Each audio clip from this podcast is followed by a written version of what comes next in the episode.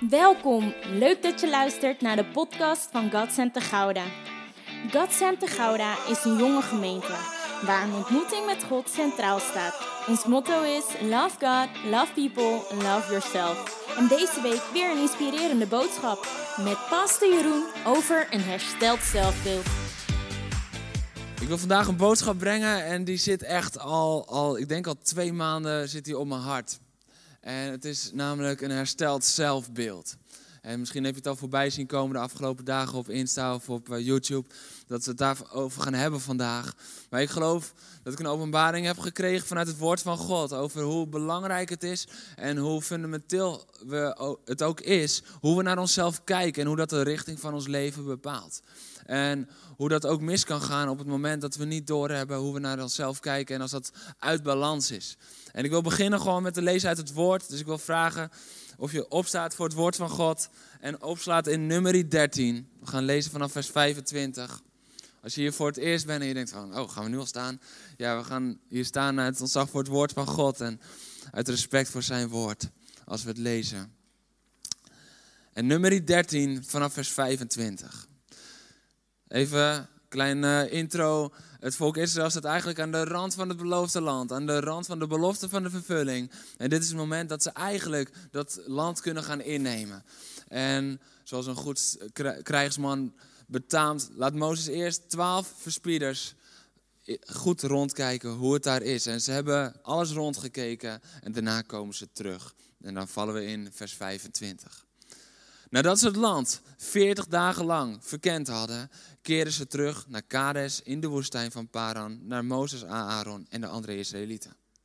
Ze brachten aan het hele volk verslag uit en lieten de vruchten uit het land zien. Wij zijn in het land geweest waar u ons naartoe heeft gestuurd, vertelde ze aan Mozes.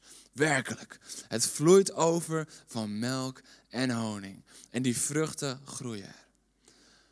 Maar daar is het tegenover dat de bevolking van het land erg sterk is. De steden zijn versterkt en heel groot. En we hebben ook Enakieten gezien. Dat waren grote mensen, dat waren reuzen. In de Neveg uh, wonen Amalekieten. En in het bergland de Hethieten, de Jebusieten en de Amorieten. En aan de kust langs de Jordaan wonen de Kaanieten.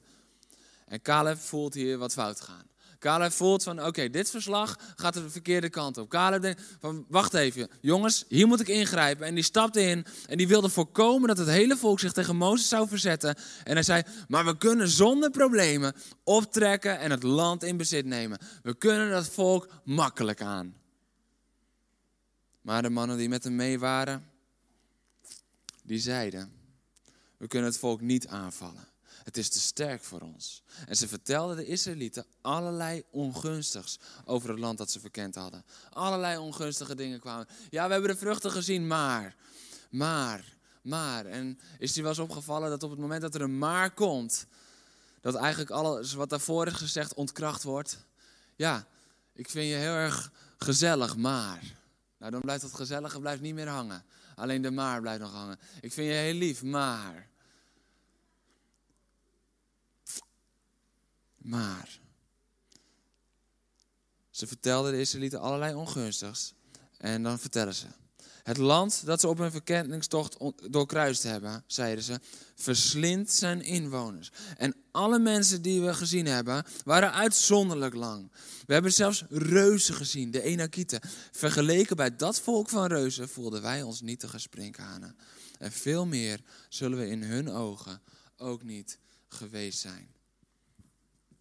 Je mag lekker gaan zitten. Het begon zo goed, het verslag. Het begon zo goed. Ja, dat land.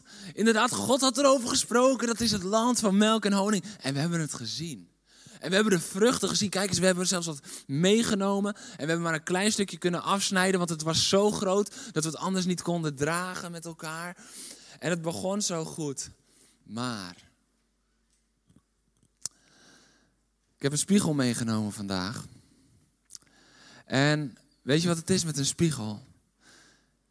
Heel veel mensen die vinden het heel confronterend om voor een spiegel te staan. De spiegel is niet iedereen's beste vriend. En sommigen die durven niet eens voor een spiegel te gaan staan. Want het laat je zien dat wat je niet zo mooi vindt aan jezelf. En vaak gaat ons oog daar eerst naartoe. Ehm, als je niet blij bent met jezelf, als je geen zelfvertrouwen hebt, als je jezelf niet mooi vindt, dan is een spiegel een van de moeilijkste dingen om in te kijken. Dan is de spiegel een van de moeilijkste dingen om te zien. En een lachspiegel vinden we leuk. Als we een lachspiegel hebben, dan, dan, vinden we dat mooi. Want dan lachen we met elkaar van, hey, kijk eens hoe dik ik ben. Eh. En uh, kijk eens naar de vorm van mijn hoofd, ik ben net een peer. Dan vinden we dat heel erg grappig als het een lachspiegel is. Want dan is het buitenproportioneel vervormd, waardoor we zien dat het de werkelijkheid niet is. En we lachen om een lachspiegel. Maar ik geloof dat we heel vaak niet alleen een vervormd beeld hebben als we in een lachspiegel kijken, maar ook als we gewoon in een daadwerkelijke spiegel kijken. Dat we een vervormd beeld hebben van onszelf. En dat ligt niet aan onszelf, maar hoe we kijken naar onszelf. En dan kunnen we er niet meer om lachen. Dan is het pijnlijk en komt het binnen. Weet je, ik heb wel eens daarover gelezen, maar als je het hebt over een anorexia-patiënt, die ziet zichzelf niet zoals hij of zij is. Als die voor een spiegel staat, dan ziet die patiënt, die ziet gewoon dat, ze, dat hij te dik is. Wat wij zien is uitstekende botten en vel. Wat diegene ziet is te veel vet. Het is een verdrongen zelfbeeld. En dat komt door hoe ze in de spiegel kijken. Het klopt niet. Het is vervormd. Het is niet de waarheid. Maar het wordt niet onderscheiden van de leugen en de waarheid. En met lachspiegels zien we het. En vinden we het grappig. En dan vinden we het leuk om daar met elkaar in te kijken. Vroeger op de kermis had je zo'n zo'n hele tour met allemaal lachspiegels. En dat was dan leuk. Hoe vaak is het niet zo dat een vervormd beeld, als wij in de spiegel kijken, zich meester maakt van ons en we hebben het niet door, maar het houdt ons klein. God wil vandaag je zelfbeeld herstellen, want jij bent het waard. Jij bent gemaakt naar zijn evenbeeld, dus jij bent het waard. En hij wil dat jij jezelf ziet zoals hij jou heeft gemaakt en zoals hij jou ziet soms spreekt God in je leven en je kijkt in de spiegel, maar je ziet het niet. Hij spreekt tot je ziel en je kijkt in de spiegel, maar je ziet het zelf niet. Maar weet je wat belangrijk is om te beseffen? Het is uiteindelijk niet hoe God naar jou kijkt dat bepaalt welke richting jij gaat.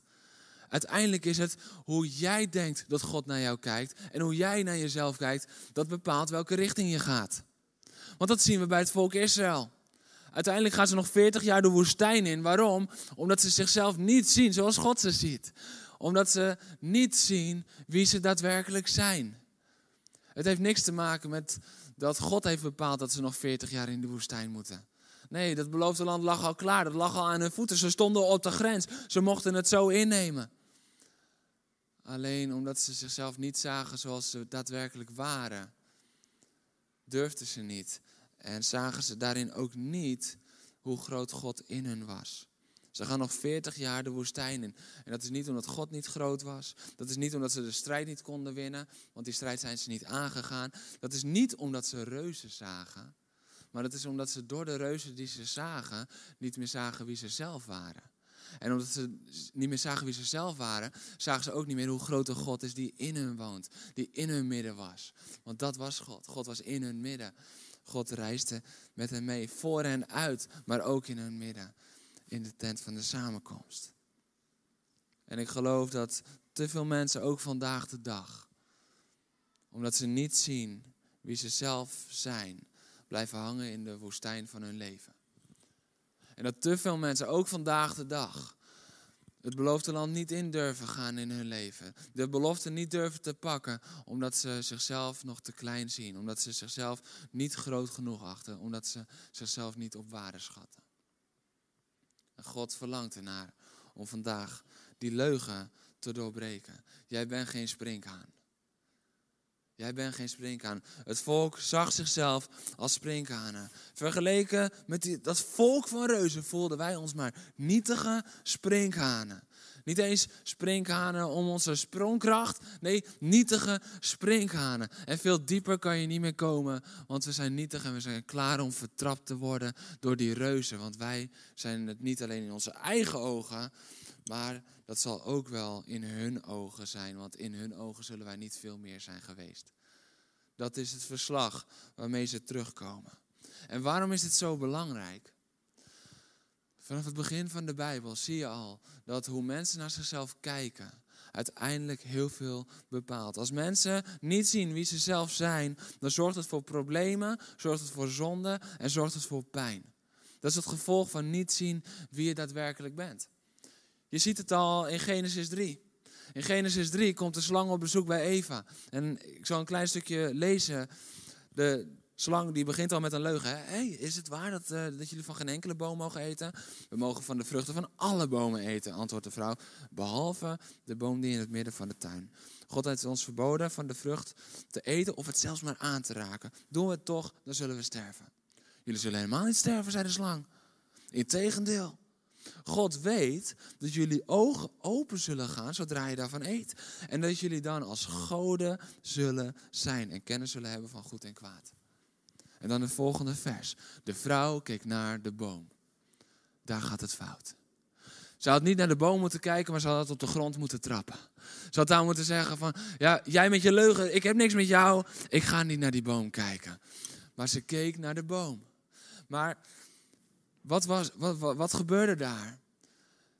De duivel die spreekt er aan op wie ze nu nog niet is, maar wie ze zou kunnen worden. En waarom wordt ze daar gevoelig voor? Omdat ze niet meer inzag op dat moment wie ze daadwerkelijk was. Want de duivel zegt van, ja, dan zullen jullie als goden zijn.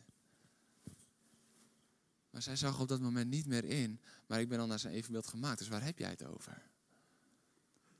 Waar, waar heb jij het over? Ik ben naar zijn evenbeeld gemaakt en ik ben een mens en hij is mijn God. Maar ik ben naar zijn evenbeeld gemaakt. Hij heeft alles wat in hem ligt, heeft hij in mij gestopt. Dus waarom zou ik als een God willen zijn of zo? Wat is dat voor hoogmoed? Ik vertrap jou. Maar ze zag niet meer wie ze was. Ze zag niet meer dat ze perfect gemaakt was. Ze zag niet meer dat ze helemaal heilig gemaakt was. Ze zag niet meer dat ze van waarde was. En daarop reageerde ze door te kijken naar de boom en daar ging het fout. En dat is een van de facetten waarin de duivel ons aanvalt. Een van de grootste wapens die hij heeft, is ons zelfbeeld aanvallen. Weet je waarom? Hij is ontwapend en ontroond, dus hij kan jou niet meer raken. Dus hij kan jou niet meer raken en daarom heeft hij besloten, dan ga ik maar gewoon jouw zelfbeeld kapot maken. En dat kan soms net zo'n remmende werking hebben als dat ik jou zou kunnen raken. Dat is wat de duivel probeert. Dat is wat de duivel doet, iedere keer weer. We hebben het net ook gelezen in Nummerie. Elke keer weer probeert hij ons zelfbeeld kapot te maken, want hij kan ons niet meer raken. omdat Jezus heeft hem ontwapend en ontroond toen hij de, de, de dood inging. In de dood heeft Jezus de dood overwonnen. Hij heeft de duivel ontwapend en ontroond. Dus hij kan jou niet meer raken. Hij kan jou niet meer aanklagen. Maar hij is er verdraaid goed in om te zorgen dat jij jezelf blijft aanklagen. Hij kan jou niet kapot maken. Maar hij is er verdraaid goed in om jou een kapot zelfbeeld te geven. Door wat mensen zeggen, door omstandigheden, door tegen jou te spreken, door het over jouw leven uit te roepen. En voor je het weet zit je met een kapot zelfbeeld, terwijl jij nog helemaal heel bent. En God verlangt voor jou herstel. God verlangt in jou herstel en een hersteld zelfbeeld. En we zien in het verhaal van de twaalf verspieders waarom dat zo belangrijk is. Want jij bent niet bestemd om in de woestijn rondjes te blijven lopen. Jij bent niet bestemd om in de woestijn rond te blijven dolen en daarmee eigenlijk te missen daar waarvoor je eigenlijk gemaakt bent, bepaald bent en geroepen bent. Ze staan aan de rand van de belofte. Ze hebben de vruchten gezien en, en dat is niet het eerste wat ze van Gods belofte zien. Dat is niet het eerste wat er naar boven komt van, oh ja, God is dus trouw. Nee, want ze hebben, ja, ze hebben tijdenlang hebben ze gezien. God heeft ze gered uit Egypte op wonderbaarlijke wijze. God heeft ze ook nog eens gered van Egypte dat achter ze aankwam op wonderbaarlijke wijze. Want de zee splijt open. God heeft ze overwinningen gegeven in de woestijn. God heeft manna doen neerkomen elke dag om ze eten te geven. God heeft ze water uit de rots gegeven. Elke keer weer. Grote, grote wonderen. Weet je, ik heb dat volgens mij wel eens eerder gezegd, maar dat water uit de rots. Ik denk dat degene, dat Mozes die sloeg, die moest ernaar rennen voor zijn leven. Want water voor een volk van miljoenen, dat was niet een kabbelend dingetje wat je op de tekening van de kinderkerk ziet. Weet je wel, dan wordt er geslagen op de rots en dan zie je zo'n klein beekje. Nee, dat was water voor miljoenen mensen en dieren. Grote wonderen, grote tekenen hadden ze gezien. En ze staan nu op de rand van het beloofde land. En ze gaan 40 dagen dat beloofde land in. En ze komen vruchten, terug met vruchten die te groot zijn om te tillen. Dus alles wat God heeft gezegd is waar. Ze kunnen er niet omheen. Ze hebben de vrucht gezien. Voor ze ligt de vervulling van de belofte. Maar ze zien wat anders. Ze zien problemen. Want de Enekieten die zijn zo groot. Want de steden die zijn zo sterk. En de bevolking van het land is zo krachtig.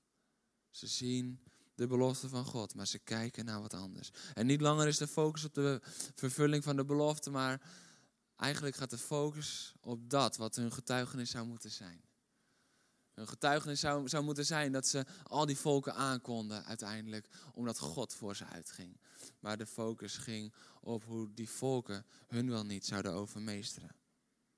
Ze zien problemen. En Jozua en Caleb die probeerden er dan nog tussen te komen. Caleb die wilde voorkomen dat het volk zich tegen Mozes zou verzetten. We kunnen het zonder problemen optrekken en het land in bezit nemen. We kunnen dat volk makkelijk aan. Maar ondertussen vertellen de andere tien allerlei ongunstigs. En toen kwam voor mij een openbaring. Ik dacht altijd dat, ze, dat het probleem was dat ze niet genoeg in God geloofden hier. Ik dacht altijd dat het probleem was, ze hadden niet het vertrouwen in God dat ze het land in bezit konden nemen. Maar er speelt hier ook een andere dynamiek.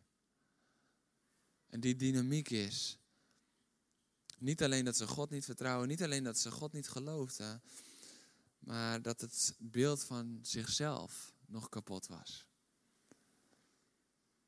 Vergeleken bij het volk van reuzen voelden wij ons maar nietige sprinkhanen. En omdat hun zelfbeeld zo kapot was nog, omdat hun zelfbeeld nog zo laag was, wij zijn maar nietige sprinkhanen, konden ze ook niet zien hoe groot God in hen was hoe groot en krachtig en sterk God in hen was. Dus het niet geloven in de kracht van God op dat moment heeft niet altijd te maken dat je niet gelooft in zijn grootheid. Maar het is ook vaak een beeld van onszelf dat ons beneden haalt in kleinheid. En daardoor zien we niet meer de waarheid. Daardoor missen we de waarheid. En ken je dat niet in je eigen leven? Dat je begint vol goede moed. Dat je, dat je begint vol goede moed en je gaat het land verkennen. En je ziet de belofte. Je hebt iets op je hart gekregen misschien. En je bent het een beetje gaan uitzoeken. En je ziet de belofte. En je staat op de rand van ga ik die sprong in het diepe wagen? Ga ik die sprong maken? Want God heeft gezegd. Maar ik zie daar iemand en die is misschien wel veel beter. Ik zie daar iemand en die is misschien wel veel toegewijder. Ik zie daar iemand en die heeft volgens mij veel meer competenties. En weet je wat? Laat ik het maar niet doen, want vergeleken met hun ben ik. Is het herkenbaar? Ik weet nog dat in de tijd dat ik voetbalde, dat ik dat heel erg sterk had. Ik had altijd onzekere momenten net voor een wedstrijd. Ik had altijd mijn onzekere momenten, want tijdens de warming-up dan was ik gericht op, oké, lekker warm worden en klaar voor de wedstrijd. En dan op het gegeven moment ging ik altijd kijken naar de tegenstander. En dan ging, ging ik ze af. En dan zag ik van, oké, die bakt er niet zo heel veel van. Laat dat de spits zijn, laat dat de spits zijn. En bij een andere dacht ik van, oh man, tegen hem moet ik echt niet komen te staan. Hij is zoveel groter. Als ik dan een kopduel in moet kleunen, dan eindig ik ergens begraven in de grond. En daar was ik altijd mee bezig. En dan stonden we op het gegeven moment aan de aftrap. En met de aftrap sta je eigenlijk in een soort formaties al tegenover elkaar. En dan stond ik, en ik was vaak centrale verdediger. En dan dacht ik, ah, chips. Het is hem. Dat is de spits. En dan liet ik me imponeren door die spits daar op afstand. Want hij was zo groot. Want hij leek zo breed. Hij was zo sterk. Of, en dan denk ik van ja, door grootte worden we allemaal wel geïmponeerd. Als het zo'n klein onderdeurtje was. Dat was eigenlijk nog veel erger. Want die waren altijd snel. En dat is nog veel moeilijker te verdedigen. Dus op een of andere manier was ik eigenlijk praktisch altijd wel geïmponeerd. En onzeker. En weet je wat de grap is? Dat deed niet alleen iets ten opzichte van hem, maar het deed heel veel met mezelf. Want toen dacht ik van, ach, ik kan het eigenlijk niet zo goed. Dan dacht ik, ach, eigenlijk ben ik ook niet zo goede voetballer. En voor ik het wist, terwijl ik gewoon de bal in mijn voeten gespeeld kreeg en ik kon hem gewoon doorspelen, kon ik zo bezig zijn met mijn onzekerheid en dat ik het niet precies wist. dat ik zelfs daarin andere keuzes ging maken en slechtere keuzes ging maken. Gewoon puur omdat ik mezelf naar beneden aan het praten was. Dat is wat het doet als je jezelf gaat vergelijken met anderen. Dat is wat het doet als je jezelf ziet als een nietige springkaan ten opzichte van een reus. Dat is wat het met je doet als je jezelf niet ziet zoals je echt bent. Als je jezelf niet ziet zoals God jou ziet. Want dan komt het moment dus dat je niet alleen ziet van daar zijn reuzen, maar dat je jezelf gaat verkleinen. Het probleem zat hem niet zozeer in dat zij reuzen hadden gezien. Weet je, als je archeologisch gaat kijken, dan is er ook gewoon bewezen dat de Kaanieten dat die een stuk groter waren als het volk dat op dat moment terugkwam vanuit Egypte. Is ook niet zo heel raar als je 400 zoveel jaar in onderdrukking hebt geleefd. Ze waren kleiner. Maar dat was niet het probleem. Het probleem was dat ze zichzelf niet meer zagen zo groot als ze wel waren. En hoe vaak is dat niet in ons eigen leven? Hoe vaak is het niet zo dat jij op Instagram zit te kijken en dat je allemaal perfecte, gefotoshopte, maar dat denken we dan van niet, want we denken dat ze echt perfect zijn, maar perfecte, gefotoshopte mensen voorbij ziet komen. Die 25 foto's hebben gemaakt voordat ze die ene goede hadden met het juiste licht en de juiste invalshoek, zodat ze er zo goed mogelijk uitzagen. En wat er dan gebeurt is, je gaat niet alleen naar hun opkijken, maar je gaat jezelf naar beneden halen. Zullen we gewoon eerlijk zijn met elkaar vandaag? Het is niet alleen dat je opziet naar diegene, maar het is dat je jezelf eigenlijk degradeert tot een nietige kleine springkaan. Ochtends, je stond op en je keek in de spiegel en je dacht van, nou, ik zie er goed uit vandaag. Je hebt een kwartier op Instagram gezeten en je dacht, wat zie ik eruit vandaag? Voel je het verschil? Het opkijken naar de reuzen doet niet alleen wat met hoe je de reuzen ziet, maar ook met hoe je jezelf ziet. De MBG zegt het eigenlijk nog mooier. Ook zagen wij daar reuzen, Enakieten die tot de reuzen behoren. En wij waren in spring, als sprinkhanen in onze eigen ogen. En ook in hun ogen. Hey, ik weet niet jongens, maar hebben jullie ze gesproken? Jullie waren verspieders, dan moet je volgens mij onder de radar blijven. Ja, nee, we waren als sprinkhanen in hun ogen. Oh, joh, heb je een babbeltje gemaakt? Ja, ja, ja, wij zijn Israëlieten, we komen uit uh, Egypte. We zijn van plan om dit land in uh, bezit te nemen. Dus ik dacht, even het volk leren kennen. Nee, natuurlijk niet. Zij wisten helemaal niet hoe de Enekieten over hun dachten. Maar omdat zij zichzelf al zo zagen, gingen ze ervan uit dat de anderen ze ook wel zo zouden zien.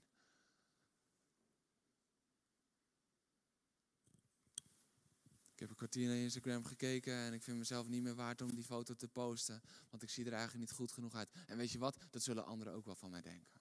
Dat zullen anderen ook wel van mij vinden.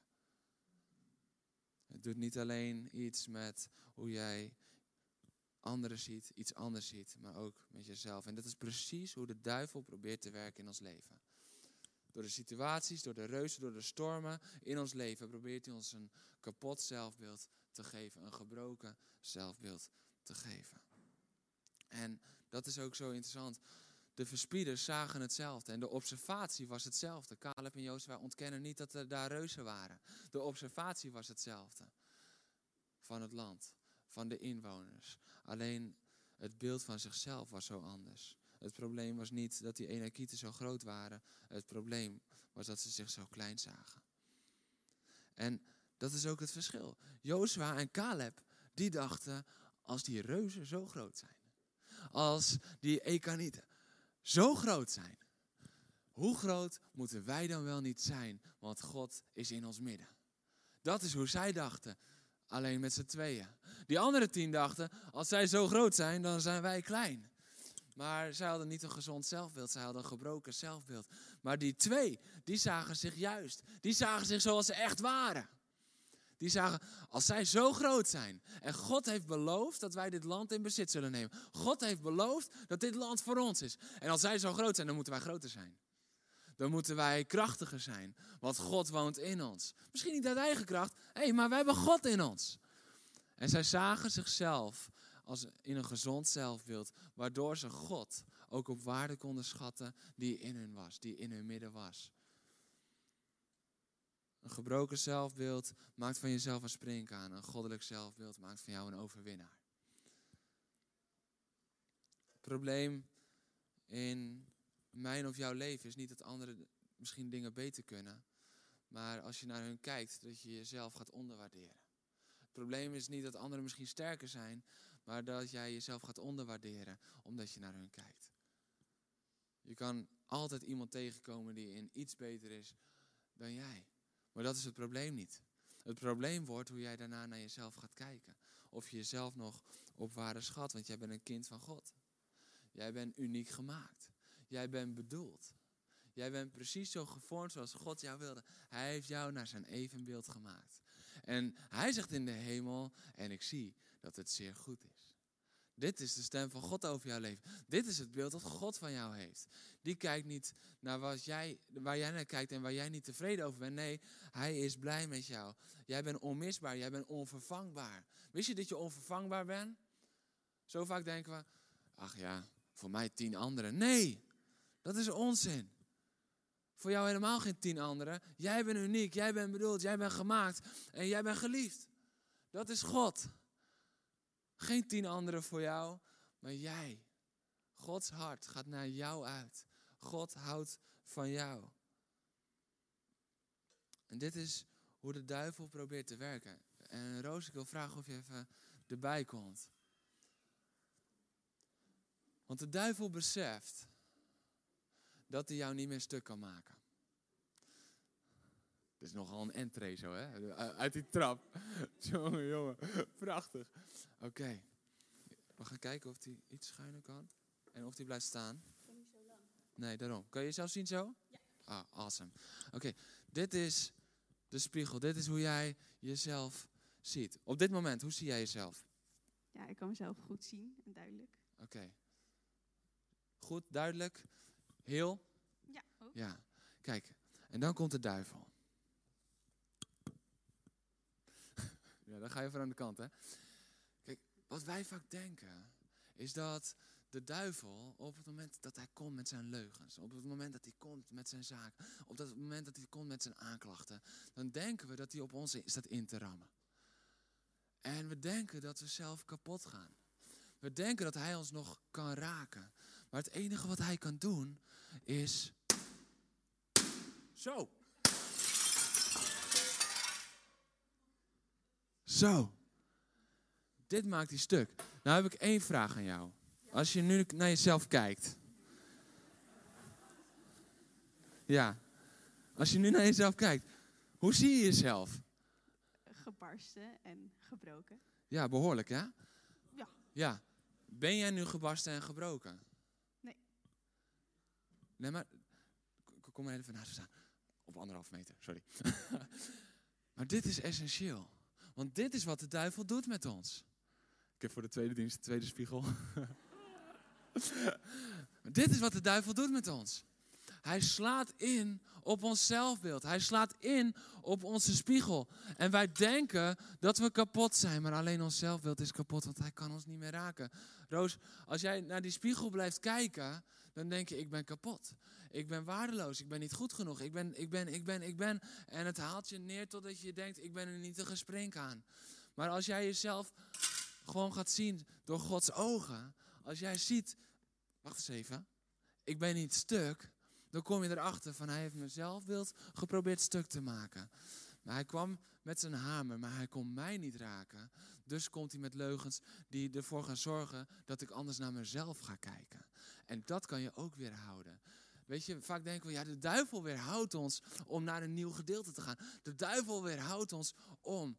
Maar soms is het gewoon de gedachte die de duivel op je afvuurt. Soms is het gewoon de aanklacht die de duivel op je afvuurt. Want hij kan jezelf niet meer aanklagen. Dus gaat hij maar meenemen in die aanklacht die hij op je zou willen leggen. In de hoop dat je jezelf gaat aanklagen.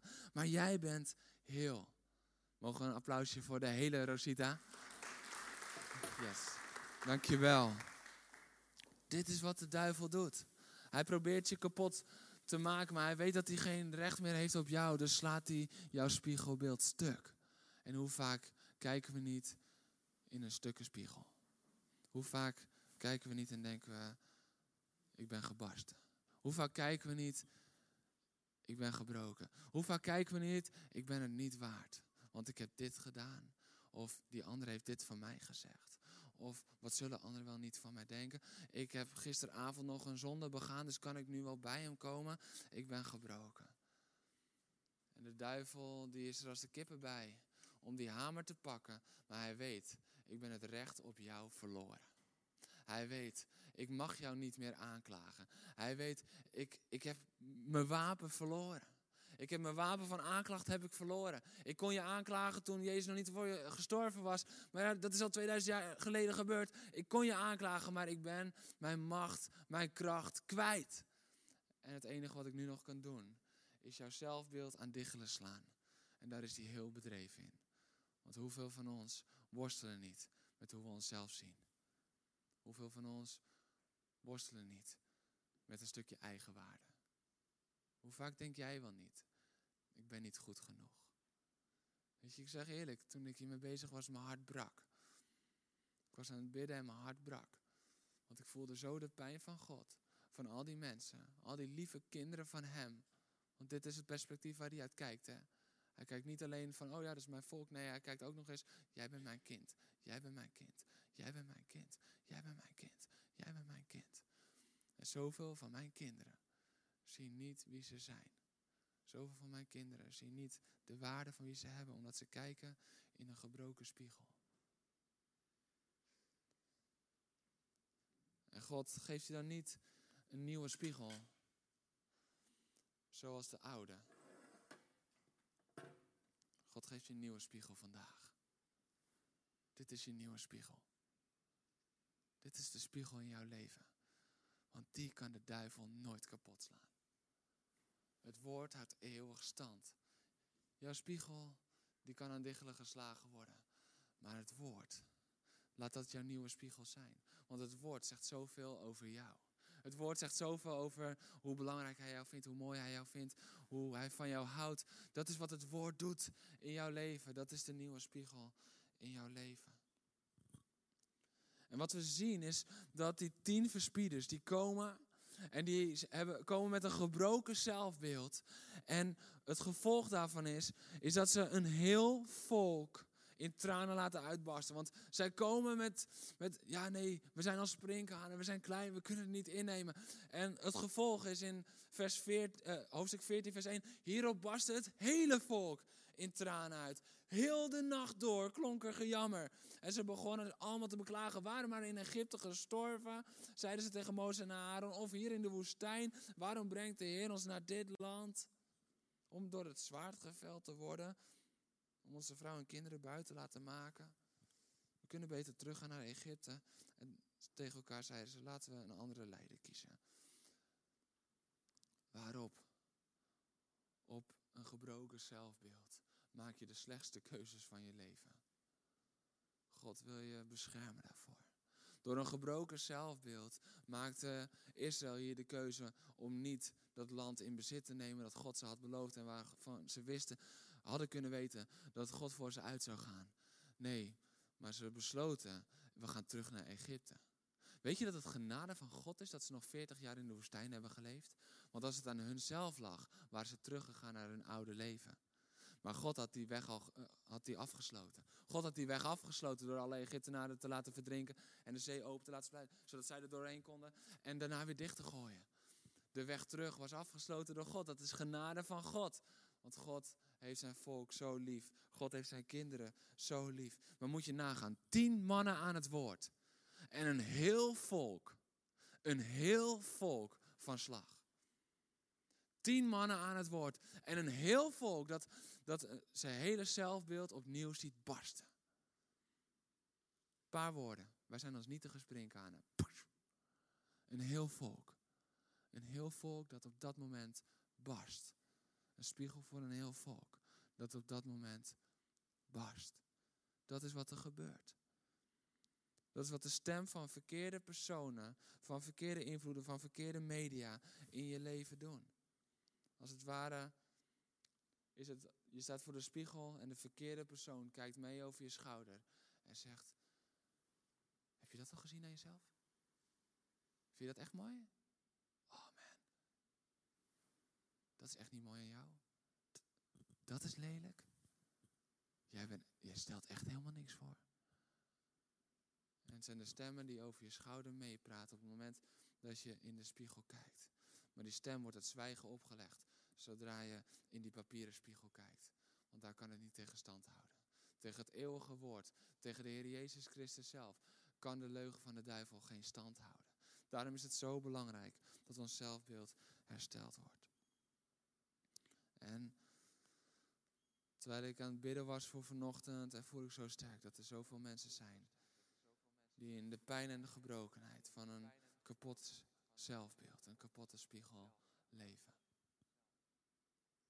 Je kan niet genieten van wie je bent, je bent niet gelukkig met wie je bent. Je ziet niet meer de waarde van wie je bent. Omdat je iedere keer weer in die spiegel probeert te kijken. En je probeert weer goed genoeg te worden. En je probeert het. Misschien zie jij jezelf wel voor je dat je denkt. Oh man, ik moet dit zien te lijmen. En ik moet het voor elkaar krijgen. En ik moet, want ik moet mezelf toch kunnen zien. En ja, dan maar met barsten. Maar dan kan ik mezelf in ieder geval nog zien. Maar je zal jezelf de rest van je leven gebarsten zien op het moment dat het niet is in het woord. God wil je zelfbeeld herstellen vandaag. En dit is niet alleen voor mensen die net tot Jezus zijn gekomen, of die nog niet tot Jezus zijn gekomen, die hun leven nog niet hebben gegeven aan Hem. Want er is iets interessants. Ze komen terug in de woestijn Paran, maar het was bij Kades. Kades, de oase aan Kades. Daar had het volk zich uh, neergezet. De oase van Kades. En weet je wat Kades betekent? Dat betekent geheiligd, heilig, apart gezet. Geheiligd, heilig, apart gezet. En dat is de plek waar het volk op dat moment al is. Dat is de plek waar jij nu al bent. Je hebt je leven aan Jezus gegeven en dan ben je geheiligd, je bent heilig en je bent apart gezet. En daarin zien we dat op het moment dat jij Jezus hebt aangenomen en dat jij geheiligd bent en apart gezet bent, dat dat niet altijd automatisch betekent dat je jezelf op een gezonde manier ziet. Want het volk was daar en stond op grond van geheiligd zijn. Stond op grond van apart gezet zijn. Dat is wat Jezus deed met zijn offer. Hij heeft jou geheiligd. Hij heeft jou apart gezet. Jij mag op dat fundament staan. En terwijl zij op die grond stonden, zagen ze zichzelf nog steeds gebroken. Dat betekent niet dat ze minder kind van God zijn. Dat betekent niet dat ze minder volk van God zijn. Maar ze zien zichzelf niet zoals ze wel zijn. Hij verlangt ernaar voor jouw leven. Om dat fundament opnieuw te leggen. Hoe jij jezelf ziet. Jij bent geheiligd. Jij bent gereinigd. God hoefde in kaders niet meer het volk zelf te herstellen. Alleen een zelfbeeld moest hersteld worden. Misschien denk je van ja, ik, moet, ik heb herstel nodig. Ik, ik moet hersteld worden, want ik ben kapotgeslagen. Nee, Jouw zelfbeeld is kapot geslagen, maar jij bent geheiligd, jij bent apart gezet, jij bent gereinigd, jij bent heel gemaakt door het offer van de Heer Jezus. En dat offer was goed, dus jij hoeft niet opnieuw heel gemaakt te worden, maar jouw beeld van jezelf moet heel gemaakt worden. En dat is wat God vanochtend wil doen. Wil vragen of de muziek alvast naar voren gaat komen. Dat is zijn verlangen voor jou vandaag. Jij bent niet gebroken, jij bent geheiligd. Jij bent niet kapot, jij bent apart gezet. Jij bent niet waardeloos, jij bent van waarde. Jij bent geen springkaan, je bent een overwinnaar. Dat is wie je bent. Maar hoe zie jij jezelf? En dat zijn de waarheden over jouw leven. Je bent een kind van God. Je bent zijn erfgenaam. Je bent geliefd, je bent gekozen. Je bent geheiligd en gereinigd. Dat is wat hij in jou heeft gelegd. Je bent deel van zijn lichaam. Dit is wat God over jou zegt. Dit is wie jij bent in Hem. En vandaag wilde jou helpen om jezelf zo te leren zien. Vandaag wil hij jou de hand toereiken en laten zien wie jij echt bent. Want je bent het al, maar je ziet het niet zo. Je bent het al, maar je hebt alleen nog de juiste spiegel nodig. Je bent het al. Maar zolang je in die brokstukken kijkt, zal je het niet zien. Op het moment dat je in deze spiegel gaat kijken, dan zie je, oh maar wacht eens even, ik ben een kind van God. Oh wacht eens even, ik ben zijn erfgenaam. Oh wacht eens even, ik ben geliefd, ik ben gekozen, ik ben uniek. de spiegel in jouw leven. En we hebben er met elkaar een nummer over geschreven. En dat kwam aan de hand van een van de livestreams de afgelopen maanden, waarin Roos werd geraakt door zeven dingen die ik noemde over wat God zegt wie jij bent. En gelijk begon het te vloeien. En we hebben er een prachtig nummer van gemaakt. Met de meeste credits naar Roos. Miss Rose vanaf nu. Artiestennaam. en we willen dat voor jullie zingen. Maar ik wil vooral ook vragen. Als jij beseft dat jouw zelfbeeld nog niet hersteld is. Dat jij nog niet naar jezelf kijkt vanuit het woord, maar misschien iedere keer nog steeds vanuit een gebroken spiegel. Dan wil ik je uitdagen om te gaan staan. Want we willen het over jou zingen. We willen het over jou zingen, want we geloven in de kracht van Gods woord. Het is eigenlijk puur Gods woord dat over je uitgezongen wordt. Laten we doen met elkaar. We hopen dat deze boodschap je geïnspireerd, geactiveerd en gemotiveerd heeft in je wandel met God. Deel deze boodschap ook op je socials, zodat vele anderen met jou hierdoor geïnspireerd mogen worden. Ontmoeten we elkaar snel een keer in een van onze diensten? Zondag om half tien of om kwart voor twaalf in God Center Gouda.